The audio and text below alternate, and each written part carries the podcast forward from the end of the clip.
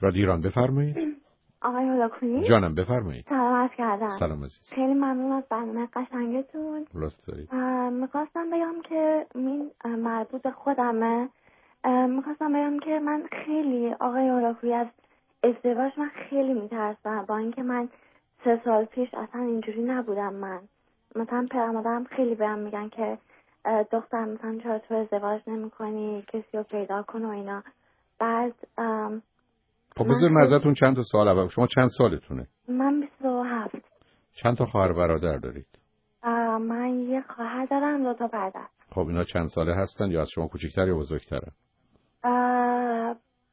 خواهرم 26 سالشه. بعد برادرم 33 سالشه من 27 و برادر کوچکترم 24 اون وقت به من بفرمایید که پدر و مادر چگونه زندگی زناشویی یا خانوادگی داشتن. خوب بد متوسط. والا پدر مادر همیشه با هم دیگه خوب بودن. و الان هم خوب هستن. شما با خواهر و برادرها چطور بودید؟ والا من با خواهرم بیشتر نزدیکی چجوری بگم؟ کدومشون بزرگه یا کوچکه؟ با شما 24 اون خواهر برادر 24 ساله دارید یا خواهر 24 ساله؟ نه برادر کوچیکم 24 سالشه اون وقت یه برادر 33 ساله هم دارید درسته یا بله بله. یه برادر. اون وقت ولی خواهرتون 36 سالشه بله. درسته؟ خب حالا به من بگید که با برادرها رابطتون چطوره؟ مثلا با دوتاشون چه 24 ساله سه 33 ساله؟ من با رابطه برادرم که 24 سالشه باش خیلی خوبم. ولی با اون یکی برادرم و خواهرم همچین خوب نیستم باشون آره برای که ببینید شما فاصله 9 ساله و 7 ساله دارید یا 6 ساله دارید. و خب اونها یه مقدار بزرگ بودن هم تو کار شما دخالت کردن هم شما رو نسبت به بچه و بچه داشتن اذیت کردن. چون تقریبا من هر وقت فاصله سنی رو زیاد دیدم یه حساسیت هم راجع به ازدواج هم راجع به بچه می‌بینم. چون خیلی از اوقات هم آدما به این دلیل نمی‌خوان ازدواج کنن که می‌خوان بچه دار بشن. یعنی واقعا مسئله ازدواج مشکلشون نیست مسئله مادر و پدر شدن مسئله شونه حالا بذارید یه سوال دیگه بکنم. شما چه مدتی از امریکا هستید؟ من تقریبا میشه 12 سال اینجا هستم. همه با هم اومدید یا جدا جدا اومدید؟ جدا اومدید شما در سن 15 سالگی چجوری آمدید اینجا؟ با کی آمدید من با پدر مادرم اومدم. ولی اون خوا... دو تا برادر با شما نبودن؟ من با دو... پدر مادرم بودم و با برادر کوچیکترم. اوکی اونو فهمیدم. وقت ولی اون دوتا چی برادر بزرگتون و خواهرتون؟ اونا ازدواج کردن؟ اونا بله اونا آردی ازدواج کردن. آیا اونا از ازدواجشون هر دو راضی هستن یا نه؟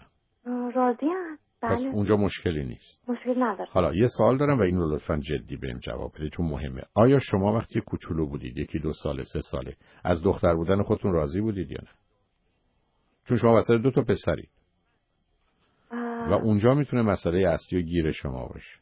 والا آقای دکتر من که وقتی که کوچیک بودم خیلی خیلی مشکلات داشتم وقتی کوچیک بودم. یعنی چی؟ الو؟ چی بود ازم این کوچیک بودی چه مشکلاتی داشتی؟ یعنی تجاوزهای مثلا مختلف داشتم. من زندگی خوبی نداشتم وقتی من کوچیک بودم آقای دکتر. مقصود چی عزیز از تجاوزها؟ اگه دلت می‌خواد یه توضیح بده. اگر دلت می‌خواد. من راست رو بخوای من راحت نیستم. نه اصلا این کار نکنید از راحت نیستی. بنابراین فقط برای اینکه یک جمله رو با یه بله و نه جوابم بدید. قصدتون تجاوز جنسی بوده؟ اوکی. حالا سوال من اینه که ببینید عزیز من برخی از اوقات درست مثل یه مطالعه روی بچه های کوچولو کردن. بچه هایی که مثلا با کبریت دستشون سوخته. بعدا دیدن این آدما. همیشه عمرشون. از کبریت و شم و آتش و مثلا رنگ قرمز بدشون میاد. یعنی هرگز مثلا لباس قرمز نخریدن. هرگز هیچ کسی هم تو لباس قرمز قشنگ و زیبا ندیدن. و یا هیچ وقت اصلا شم دوست نداشتن. هیچ وقت تو خونی دوست نداشتن بخاری روشن بشه. یا حتی برخی علاقمند حتی به پخت و پز نبودن. گرچه مثلا خانمی بودن که دلشون می‌خواسته نقش مادری یا همسری رو حداقل در خانه اونگونه که مرسومه داشته باشن به بیان دیگه روزی که من و شما به نوعی در کودکی آسیب می‌بینیم برخی از اوقات قسمت از وجود ما قطع میشه حذف میشه و یا اصولا یه احساس بدی کاملا تو سیستم عصبی ما میمونه. یعنی ما رو راها نمی‌کنه. یعنی درست مثل یه دستی که سوخته. اگر جای بدی و بد سوخته باشه و عمل درستی روش نکرده باشن در حالی که این سوختگی دستمال دو سالگی یا چهار سالگی من در سن پنجاه سالگی هم اون رو کاملا دارم. و شما اگر یه چنین مسئله بوده هیچ موضوع شخصی نیست عزیز. یعنی اون آسیبای کودکی شما رو به یک نتیجه گیری ذهنی رسونده. من اینو یه توضیح بدم یعنی یک کنکلوژن ذهنی.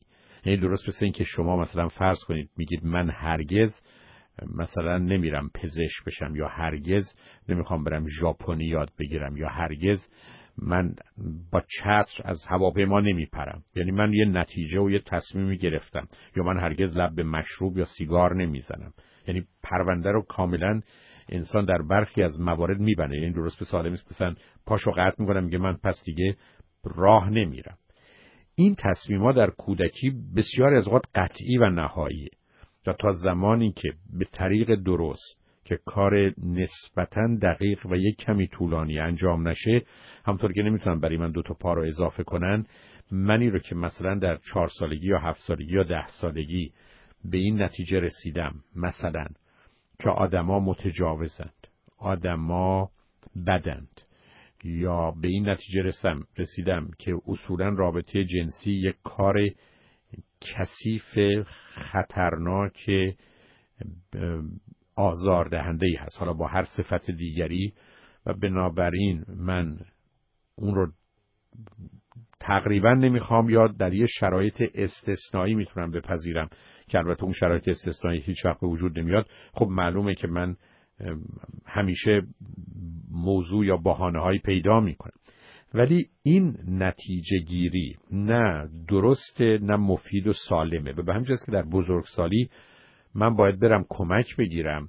همونطوری که اگر دیدم دستی رو که سوخته است بران مونده دو کار می‌تونم برای من بکنن. یکی این که الان اصلا اینو با یه جراحی تازه کاملا از بین ببرنش به طوری که دیگه نباشه. و دوم اگر آسیب های دیگری به من هر جا زده اونو درست بکنم باید این کارو بکنم. و الا من مثل آدمی میمونم که کثیف شدم و حالا بخوام همینجوری کثیف زندگی کنم. یعنی حاضر نباشم برم این لباس کثیفمو در بیارم یه دوشی بگیرم و بعد یه لباس تازه تنم کنم. علت چم این است که من و شما در کودکی وقتی که آسیب می‌بینیم این آسیبا می‌تونه همیشگی بشه. برای که یه نتیجه گیری سیستم عصبیه. یعنی همونطوری که مثلا فرض کنید یا آدمی ممکنه در کودکی شرطی شده باشه همون داستان عجیب و غریب سگ پاولوفه که اگر من مثلا پنج دفعه رفتم مهمونی دیدم بعد از مهمونی پدر مادر من با هم دعوا کردن من معلوم از مهمونی بدم میاد یا از مهمونی بیرون اومدن اذیتم می‌کنه. علتش است که الان تو ذهن من این دوتا با هم گره خوردن؟ یعنی مهمونی مساویس با دعوای شدید. پس بنابراین من می‌تونم مهمونی دوست نداشته باشم. من اگر در کودکی مورد تجاوز قرار گرفتم و یا احتمالا احساس ترس و وحشت شدید کردم یا خشم و عصبانیت بسیار یا احساس غم و اندوه فراوان یا احساس فرض کنید حقارت و کثیف بودن. خب اینو منو رها نمی‌کنه. برای که اینا نتیجه گیری و تصمیم های جدی مغزی است که توی وجود من به نوعی کار گذاشته شده. درست مثل که من دوچرخه سواری بلدم یا زبون فارسی بلدم. اینکه من بتونم به این راحتی پاکش کنم تقریبا مشکله. ولی امروز تکنیک های وجود داره و کمک میشه گرفت و میشه زهر و سم خاطرات گذشته و انرژی حوادث گذشته رو ازشون گرفت. یعنی اونا رو تبدیل کرد. درست مثل مثالی که درباره رویا یا خواب به شنونده عزیز قبلی گفتم میشه تبدیلشون کرد به یه فیلمی که من دیدم یا اتفاقی که افتاده بدونی که من اذیت کنه. در حالی که اگر من اون رو در ذهنم نگه داشته باشم و کاری براش نکرده باشم اتفاقی که میفته اینه که متاسفانه اون قویتر و نیرومندتر میشه اون زهر و سم بیشتر و بیشتر میشه و به دلیل این قدرت و زهر و سمی که داره هر زمان که دلش خواست در صحنه ذهن من میاد. بنابراین من تبدیل میشم به یه آدمی که در حالت عادی فکر می‌کنم که خب باید ازدواج بکنم تشکیل خانواده بدم و صاحب فرزندانی بشم. بعد میرم جلو به مجردی که با یه آدمی کمی آشنا شدم تمام اون مکانیزمایی که در رویه و سطح نبودند و کمی نیمه پنهان و پنهان بودن یا به هر حال وجود داشتن سرکلشون پیدا میشه. درست مثل آدمی که شما میبینیدش ظاهرا موجهه ولی بعدا متوجه میشید مریضه یا متوجه میشید همسر داره. پس بنابراین موضوع ازدواج شما با او منتفی است. ولی این احساس شما الان در درون خودتون دارید و بنابراین هر کسی رو اولا انتخاب غلط می‌کنید یا انتخاب نامناسب می‌کنید که بعدا راحت و آسوده بتونید اون انتخاب غلط و نامناسب رو به نوعی مطرح کنید و از صحنه بیاد بیرون. بنابراین حتی وقتی هم که به دنبال این آدما میرید یا میرید کسی رو که حتما مطمئنید نمیشه یا میرید کسی که مطمئنا همون آسیبی که خودتون ازش وحشت دارید به شما می‌زنه پس بنابراین یه بهانه‌ای پیدا می‌کنید که اولا نظر من درسته دومی که من بهتره تو این رابطه نرم یا اگر رفتم بیام بیرون. به همین جهت هست که چون من یه آسیب شدیدی خوردم که در این گونه موارد تمام سیستم منو می‌تونه به هم بریزه بهتر است که من مواظب باشم. مثلا اصلا هیچ ارتباطی هم به شما نداره. مطالعاتی که در مورد دخترانی کردن که مورد تجاوز نزدیکانشون قرار گرفتن دو تا چیز رو درشون. یا بسیار از نظر رابطه جنسی خودشون رو آزاد و به حساب خودشون راحت می‌بینن. یعنی با هر کسی هم خوابه میشن یا ابدا یا ازدواج نمی‌کنن یا هرگز اگرم ازدواج کردن این رابطه رو بسیار سخت و بد می‌بینن و در حقیقت به نوعی تحمل می‌کنن. بنابراین مثل آدمی که دست شکسته یا انگشتا شکسته اگر یک وقت بهش دست بده خب نمی‌خواد دست بده دیگه. بسیاری از ما در حالت عادی مشکلی برای اینکه به کسی دست بدیم نداریم. ولی اگر دست ما و انگشتای ما شکسته باشه خب معلوم اصلا نمی‌خوام کسی نزدیکش بشه کسی یک کسی بگیره و اون رو فشارش بده. و این اون چیزش باید بدونیم. یعنی دلم می‌خواد این مطلب رو مخصوصا هم شما هم بقیه دوستان بشنوند که روزی که من کمی حالت عادی و معمولی رو ندارم که به نظر من حالت عادی و معمولی میلی است که ما برای رفتن به سمت جنس مخالف و یا مختلف داریم و ازدواج هست و داشتن فرزند. هر کدوم از اینا که اشکال هست باید فکر نکنیم که خب این ما اینجوری هستیم و خب اینم یه نوعه. نه.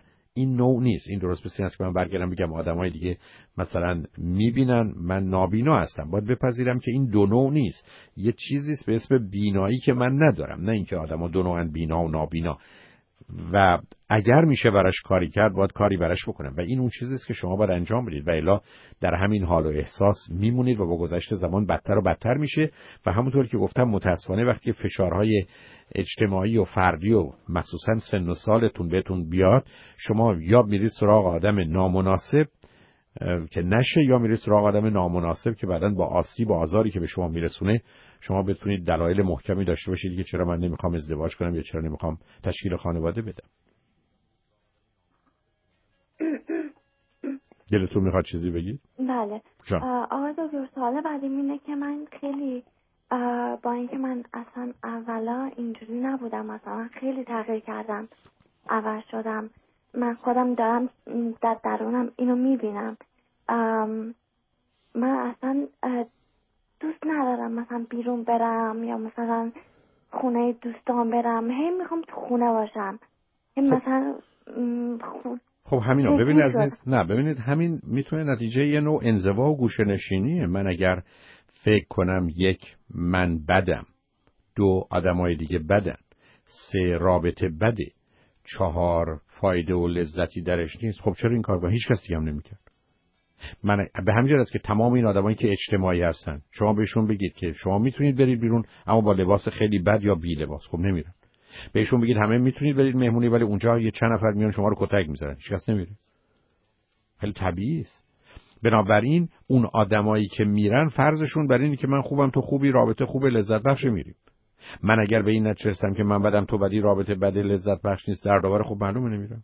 خیلی طبیعی همه آدما اینجوری خواهند به همین که شما ممکنه یه کسی اشتیاق داره بره یه مهمونی بعد متوجه میشه که لباس مثلا مناسب نداره مثلا. یا یه آدمای اونجا هستن که نمی‌خواد اونها رو میگه نمیرم. یا متوجه میشه راه زیادی هست یا هر چیزی. بنابراین شما حالتون خیلی عادی و طبیعی است با توجه به اتفاقات. ولی قرار اینا باید حل کنید چون اینا قرار نیست بمونه.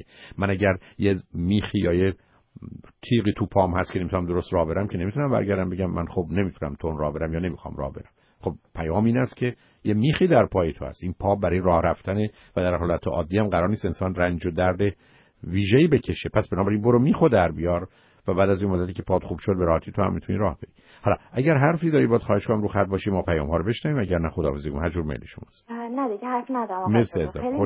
مرسی عزیزم. خدا.